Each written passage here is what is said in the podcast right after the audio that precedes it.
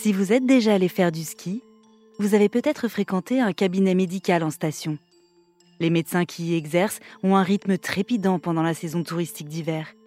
Ce sont eux qui prennent en charge toutes les foulures, entorses, fractures et traumatismes d'hiver des skieurs. Mais dans ce quotidien médical finalement pas très varié, il y a des patients qui, malgré eux, donnent du fil à retordre. Cela impose aux médecins de prendre du recul et de réfléchir en puisant même parfois dans leur propre parcours de vie, leurs propres antécédents médicaux.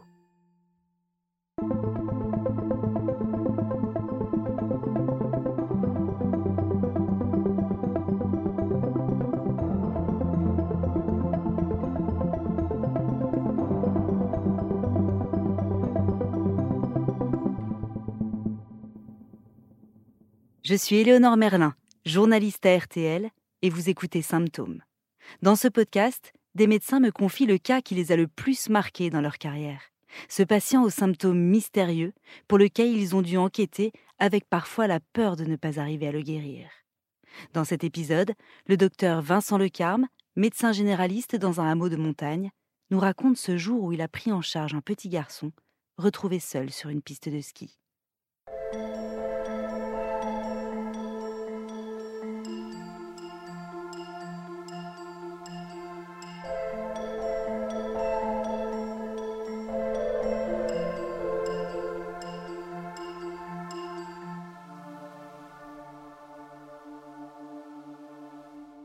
J'ai un cabinet en montagne, une station de Haute-Maurienne en Savoie.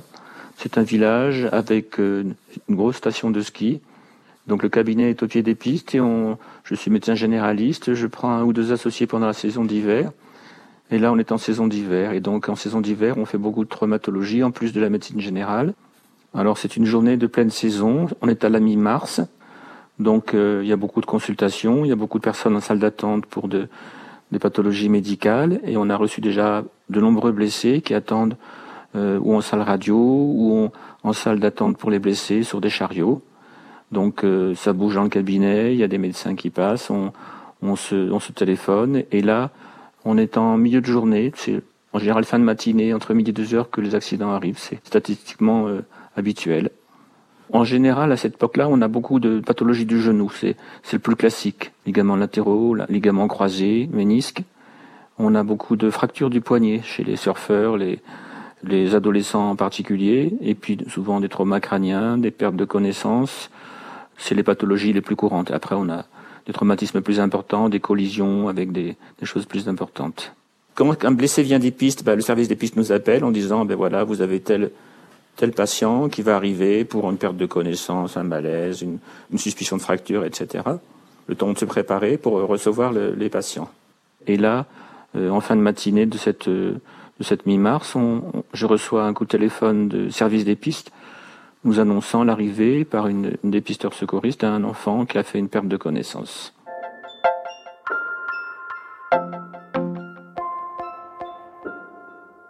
On vous amène un enfant de 7-8 ans qui a, on a trouvé au bord de piste euh, un peu désorienté. On ne sait pas s'il a perdu connaissance, on ne sait pas si c'est s'il a été blessé, s'il a un accident de ski.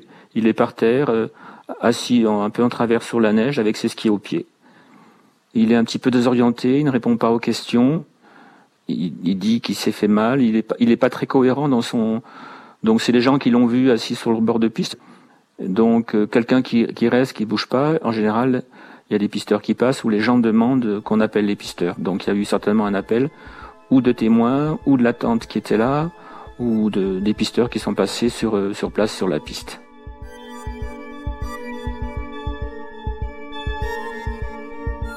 En entendant ces informations, le docteur Vincent Lecarme se met tout de suite en alerte. Déjà, il s'agit d'un enfant et la raison pour laquelle il est pris en charge est encore un peu mystérieuse. On n'annonce pas de choc, de fracture. Le docteur attend les secours, et dès qu'il voit arriver le petit garçon, il y a autre chose qui l'interpelle. La première chose qui m'alerte, c'est que cet enfant n'a pas été allongé. C'est-à-dire que pour qu'un pisteur n'allonge pas l'enfant dans un traîneau et matelas coquille, c'est qu'il s'est passé quelque chose, qu'il y a une demande particulière. Ils savent très bien que quand un blessé ou quelqu'un qui a fait un malaise demande à être gardé en position assise, c'est qu'il y a une raison médicale. Donc ils le respectent. Donc il, arrive, donc euh, il est descendu en sens inverse de piste, c'est-à-dire la tête plutôt vers le bas, un peu relevée, en position semi-assise. Il est bien bien emballé dans son matelas coquille, il est bien protégé par euh, une couverture parce qu'il fait encore froid et que c'est le temps de neige. Et il entre dans la salle des, des blessés et tout de suite, bon, j'ai reconnu la, la pisteur secouriste et elle m'explique, elle me fait un bilan de ce qui s'est passé. Elle me dit, bah voilà, j'ai, on m'a appelé pour cet enfant qui était assis au bord de la piste, euh, désorienté. Il y a sa tante qui, qui va arriver, qui était avec lui. Et je ne sais pas euh, s'il il a une chute, je ne sais pas. Cet enfant n'a pas su répondre. Il voulait dire simplement qu'il se sentait mal et qu'il voulait pas qu'on le, le, couche. C'est pas logique de, de, vouloir rester en position assise pour un traumatisme crânien ou crânien quelquefois, pourquoi pas, mais c'est pas classique. En tout cas pour les, les problèmes de dos, de rachis, euh, les gens sont contents de rester bien, bien à plat. Et à ce moment-là, on met un plan dur dessous le matelas coquille pour être sûr que la colonne ne bouge pas. Donc on, sort un petit peu de, de, de ce diagnostic-là. Cet enfant ne voulait pas être couché. Alors on retrouve ça dans les traumatismes pulmonaires ou les pathologies pulmonaires ou thoraciques, que les gens demandent à être euh, en position au moins semi-assise. Donc ils respectent toujours ça. Et elle me dit que pendant le transport, il était euh, des fois conscient, des fois pas conscient, somnolent. Donc, euh, elle se rend compte qu'il y a quelque chose d'inquiétant qui se passe. Donc, je commence à examiner cet enfant. Je fais un premier examen, j'essaie de lui poser des questions. Il n'est pas très présent. Il a appuyé la tête contre le, dossier du coquille qui a été relevé. Il me répond pas vraiment franchement. Il n'est pas orienté, il n'est pas il sait pas trop me répondre à mes questions simples. Alors il me serre la main, les choses habituelles, les petits signes, ouvrir les yeux, les ordres simples, il répond aux ordres simples. Et puis euh, je suis depuis très peu de temps en train de m'occuper de lui, et sa, tante arrive. Elle me dit je suis la tante de cet enfant, je suis très inquiète, cet enfant est diabétique, diabétique à l'insuline, euh, j'ai pas l'habitude de m'occuper de lui, je sais pas si je l'ai pas assez sucré ce matin, je sais pas s'il a fait sa bonne dose. Donc tout de suite, je m'oriente sur un diagnostic, sur un malaise euh, hypoglycémie en premier lieu.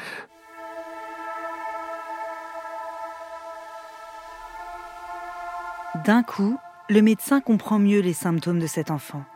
S'il est diabétique, il a sans doute fait une hypoglycémie, c'est-à-dire que son taux de sucre dans le sang est trop faible. C'est tout à fait possible s'il a mal pris son traitement le matin même. Et l'hypoglycémie, cela peut justement susciter une faiblesse générale, voire de la somnolence et des troubles de l'attention. Pour le moment, ça colle.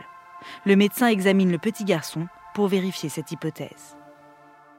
Les, patients qui arrivent sont, il faut les déshabiller, les, les, pour pouvoir les examiner, et puis en même temps, on, on demande des choses simples, on voit comment ils réagissent, on voit s'il n'y a pas de transpiration.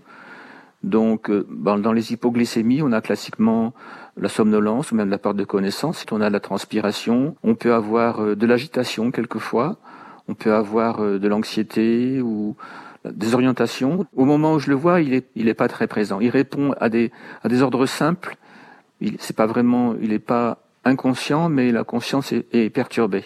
Je fais un examen neurologique d'abord pour voir que ce soit pas un traumatisme crânien, parce que ça peut tout à fait donner des pertes de connaissances ou des états comme ça, des pertes de connaissances partielles. Et en même temps que je lui fais l'examen neurologique, je lui pose des questions tout le temps pour voit sa vigilance.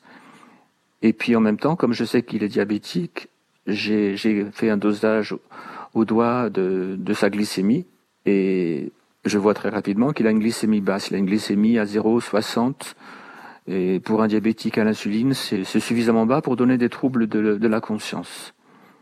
Donc, euh, au moment où j'ai constaté ça, je l'ai un petit peu stimulé, je lui ai posé des questions et euh, je vois qu'il est, conscient et apte à, se resucrer un petit peu. Donc, euh, je lui donne un peu d'eau sucrée par très petite quantité et il est content de la boire et il la boit par très petite quantité. Et en même temps qu'il boit cette petite eau sucrée et que je le surveille, je, je fais l'examen neurologique, les, signes habituels, je vois s'il bouge tous les membres, s'il peut serrer les mains, bouger les pieds, euh, suivre mon doigt du regard, bouger la tête.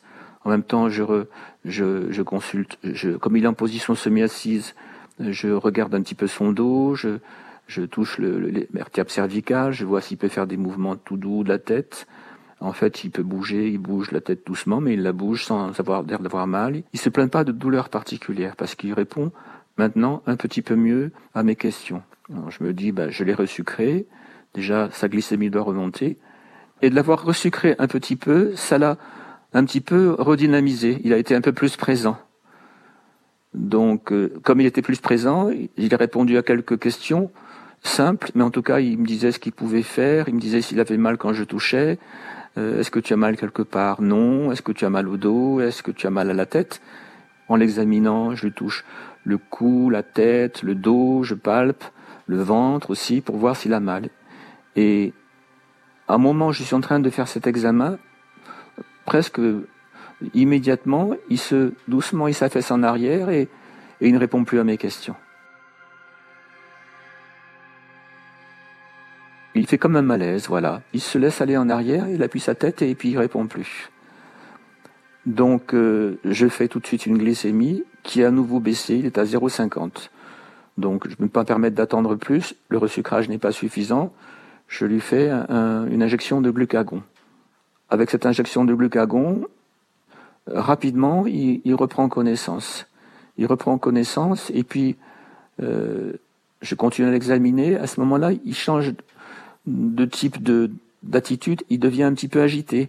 Il commence à être anxieux, il dit qu'est-ce que je fais là, qu'est-ce qui m'est arrivé, pourquoi je suis là, euh, où sont mes parents? Je lui dis mais ta tante est là, elle m'a expliqué que tu étais diabétique, etc. Donc euh, l'agitation est pour moi un signe de gravité autant que la somnolence ou la perte de connaissance. Ça peut être un signe de souffrance cérébrale, c'est-à-dire que une hypoglycémie peut donner de l'agitation, comme peut donner de la perte de connaissance. Ce sont des signes. C'est une fluctuation de la glycémie où la profondeur de la glycémie peut changer l'état de conscience, mais pas forcément vers la perte de connaissance. Il peut aussi donner de l'agitation. Et là, il est passé de la perte, de conscience à l'agitation, en un temps qui est court.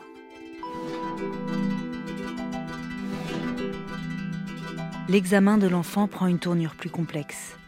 Malgré l'eau sucrée, il a fait ce malaise, et le médecin se demande maintenant si ces symptômes sont finalement vraiment liés à son diabète. Et le fait de le voir tout d'un coup changer de comportement, ça résonne comme une alarme pour le médecin. Il pense à un problème cérébral, c'est son expérience professionnelle qui parle, mais aussi personnelle. Il y a des signes qui commencent à me dire que c'est pas suffisant.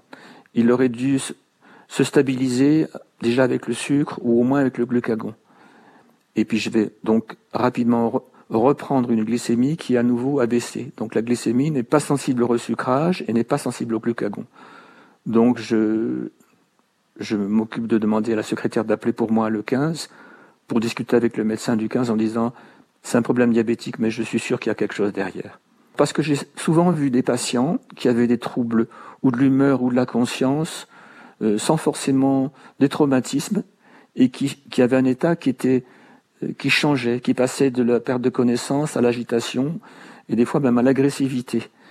Et j'ai vu des cas d'hypoglycémie, mais plus classiquement des cas de problèmes vasculaires cérébraux. Euh, chez des jeunes, j'avais une fois un jeune qui était venu me voir, qui était très agressif avec tout le monde, il engueulait tout le monde, et on l'a mis un petit peu de côté, et puis son père est arrivé, mais il m'a dit, il n'est jamais comme ça. Et tout de suite, j'étais alerté, c'était effectivement un problème vasculaire cérébral. Donc j'ai j'ai pensé à ça. Et puis, j'ai, dans mon expérience personnelle, j'ai été atteint à un moment de ma carrière médicale, j'ai fait un problème de fistule durale. C'est une anomalie euh, vasculaire cérébrale assez compliquée. Et j'ai eu un peu le même type de symptômes.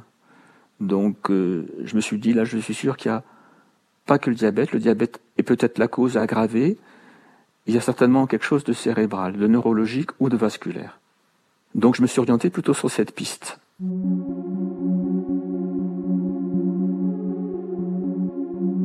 Et en réfléchissant, essayé de voir au point de vue vasculaire, au point de vue tension, c'était bien, au point de vue saturation en oxygène, c'était bien.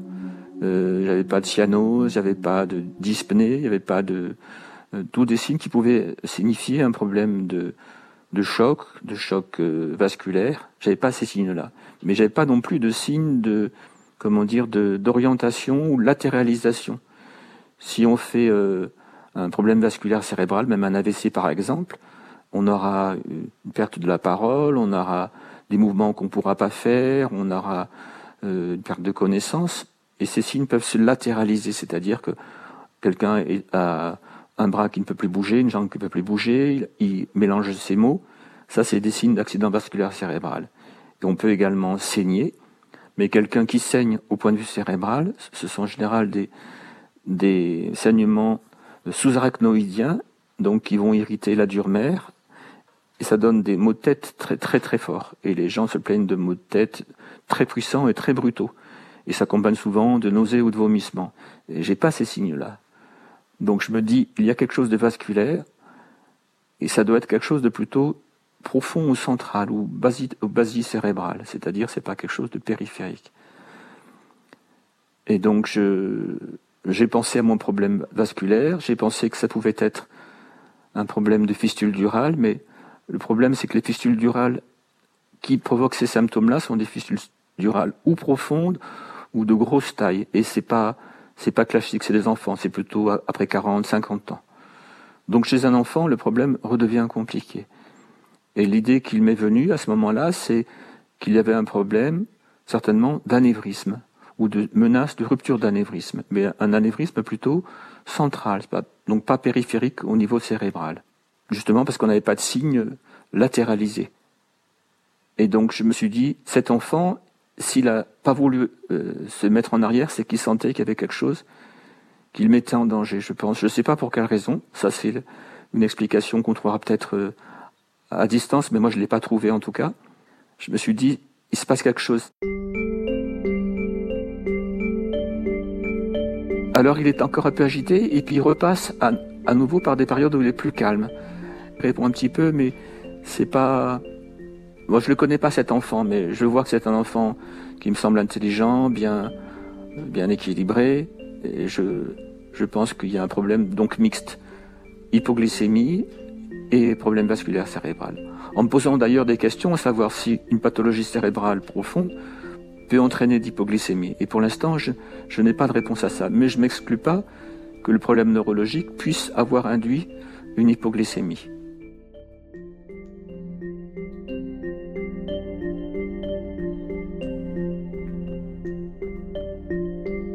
Le docteur Le Carme est de plus en plus convaincu que l'enfant a un problème vasculaire cérébral. Il pense à un anévrisme. C'est comme une petite poche de sang qui se forme quand une artère se dilate. Le problème, c'est que progressivement elle fragilise la paroi de l'artère qui menace de se rompre. C'est la rupture d'anévrisme et l'hémorragie cérébrale où là le pronostic est très sombre.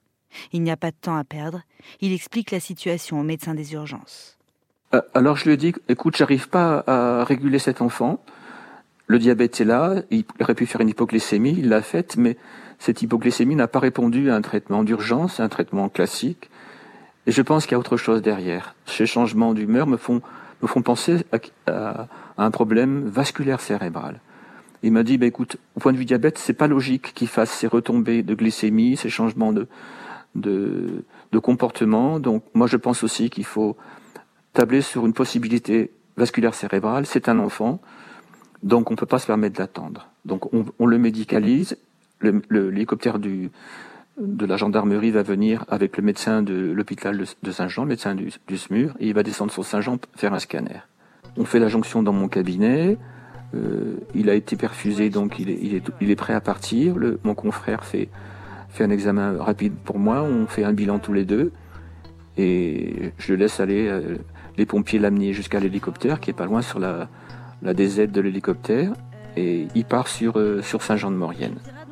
Alors le premier examen à faire à hospitalisation, au moins à l'hôpital le, plus proche, c'est une imagerie, c'est-à-dire pour vérifier qu'il n'y ait pas d'hémorragie cérébrale. C'est la demande. Et c'est un examen qui peut se faire en, en, urgence. Et en même temps, il aura, comme le médecin du SMUR le suit dans l'hélicoptère, il peut faire un bilan, il surveiller au point de vue glycémie et au point de vue neurologique.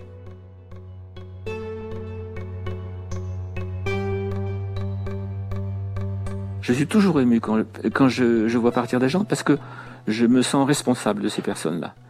Et toute, personne que j'ai eu en examen, que ça soit grave ou pas grave, j'ai un lien d'empathie avec cette personne. Je me suis senti responsable à un moment de son, de sa vie, de ce qui peut lui arriver.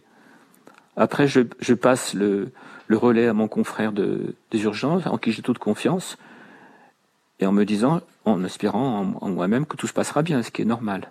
Ça, c'est la grande difficulté, parce que souvent, on n'a jamais la suite de l'histoire. Parce qu'on s'en est occupé en urgence, les parents n'étaient pas là, la tante, elle a certainement dû prévenir ses parents et partir en voiture ou pour le rejoindre à l'hôpital. Et donc, je n'ai pas de nouvelles. Je suis repris dans le, dans le rythme un petit peu fou de, des urgences, des consultations, du téléphone, des secrétaires, en me disant, de toute façon, j'aurai des nouvelles. Et puis la journée, c'est une journée difficile, comme toutes les journées de, saison. Euh, je passe une journée, je passe deux journées en étant certain que mon collègue m'appellera. Et puis au bout de trois jours, j'ai, j'ai pas eu de nouvelles. Et puis en me disant, euh, pas de nouvelles, peut-être mauvaise nouvelle. Donc euh, je me décide à appeler. Et pour appeler, je n'ai, n'ai pas les coordonnées du patient, j'ai pas les coordonnées pour l'appeler.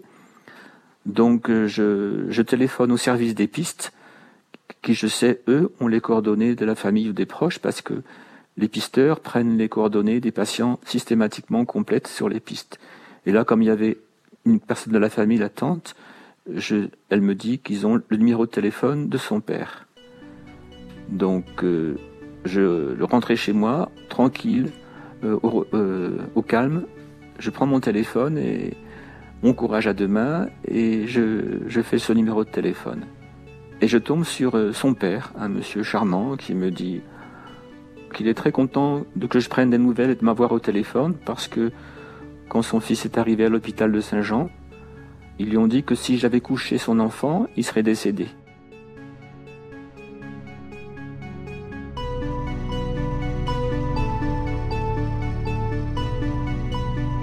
Le docteur Le Carme avait peur d'apprendre une mauvaise nouvelle avant de passer ce coup de fil. En fait, il a appris qu'il avait sauvé la vie de cet enfant. L'anévrisme du petit garçon était très volumineux et menaçait de se rompre à tout moment. S'il avait été couché, la pression intracrânienne aurait très probablement provoqué sa rupture. Après le scanner, l'enfant a été transféré en urgence à l'hôpital de Grenoble. Là-bas, il a pu être embolisé, c'est-à-dire que son anévrisme a été rebouché. Ma première action, ça a été de l'émotion de savoir que cet enfant allait bien. Parce que c'était le principal de l'histoire, c'était qu'on lui, on lui sauve la mise, quoi. Et puis, euh, très heureux de savoir aussi que bah, l'intuition de la, la pisteur secouriste, le travail du 15, euh, et puis bah, finalement les réflexes qu'on a, les intuitions qu'on a nous ont, nous ont servi et ont servi à cet enfant. Et il aurait pu mourir dans le cabinet si je l'avais allongé, il aurait pu mourir sur la piste si la, la pisteur secouriste l'avait allongé. Euh, il aurait pu mourir dans l'hélico, il aurait pu mourir à, à tous ces endroits. Et chaque fois, le message a été martelé, bien répété en disant je demande à ce qu'il ne soit pas allongé, je demande, etc. Jusqu'à l'arrivée en neurochirurgie à, à l'hôpital de Grenoble. Je n'ai plus de nouvelles de cette famille, donc c'était en 2013. Et en 2021, c'est-à-dire l'année dernière, euh, pendant l'été dernier, à l'occasion d'une dédicace, j'ai écrit un livre sur mon exercice en station. Il y a une femme qui est arrivée et qui m'a dit est-ce que vous me reconnaissez? Alors je dis, je reconnais votre visage, mais je ne l'associe pas à une situation particulière. Elle m'a dit, ben voilà, certainement vous vous en rappelez pas, je suis la, tante du petit Noan, parce qu'il s'appelait Noan, qui s'appelle Noan, que vous aviez traité pour son diabète et son accident vasculaire cérébral. Alors donc j'ai eu le plaisir de l'avoir au téléphone je lui ai posé des questions, savoir comment il allait. Il m'a dit qu'il allait bien, qu'il faisait des études, que ça marchait bien, que ses parents étaient très contents, que ça marche bien, qu'il a, il était embolisé une deuxième fois peu de temps après la première intervention et qu'il devait être embolisé définitivement pour euh, euh, terminer avec cette petite anomalie vasculaire qu'il avait. Moi, j'étais très heureux de l'avoir au téléphone. Je dis que j'étais très content, que ça me touchait beaucoup et que ça, ça bouclait la boucle, quoi. On est arrivé au bout de l'histoire. L'histoire a commencé quand il a fait ce malaise sur ses pistes.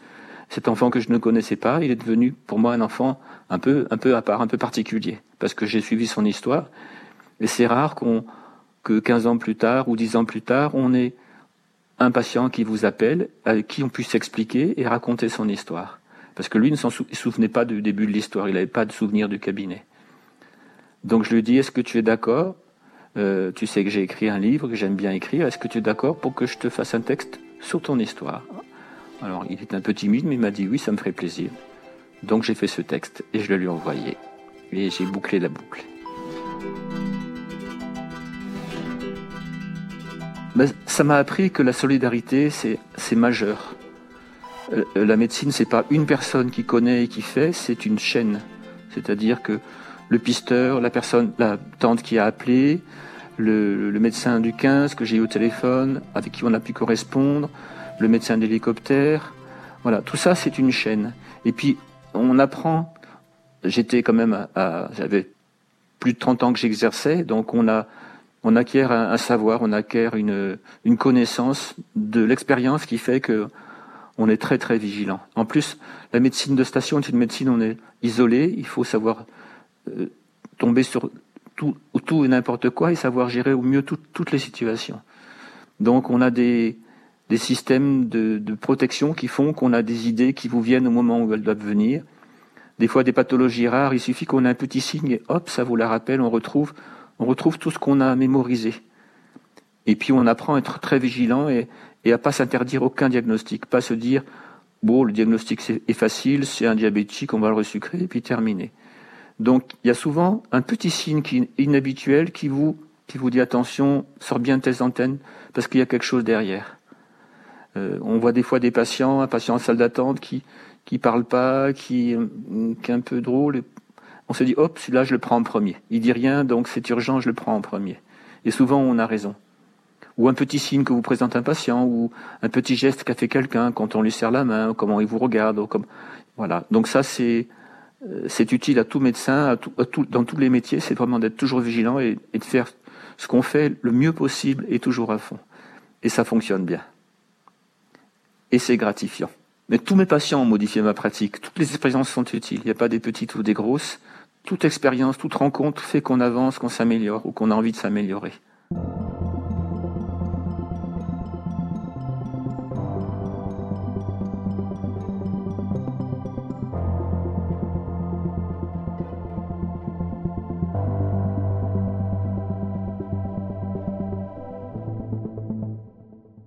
L'anévrisme cérébral concerne entre 2 et 4% de la population. Mais le risque de rupture, lui, est très faible. On en compte environ 5000 par an en France. Dans ce cas, c'est l'hémorragie cérébrale et la prise en charge doit être très rapide, car il s'agit d'un événement grave, mortel dans plus de 50% des cas. Vous venez d'écouter un nouvel épisode de Symptômes. Pour découvrir les autres épisodes de ce podcast, rendez-vous sur l'application RTL, sur rtl.fr et sur toutes nos plateformes de podcast partenaires. N'hésitez pas à nous laisser une note ou un commentaire pour nous dire ce que vous en pensez.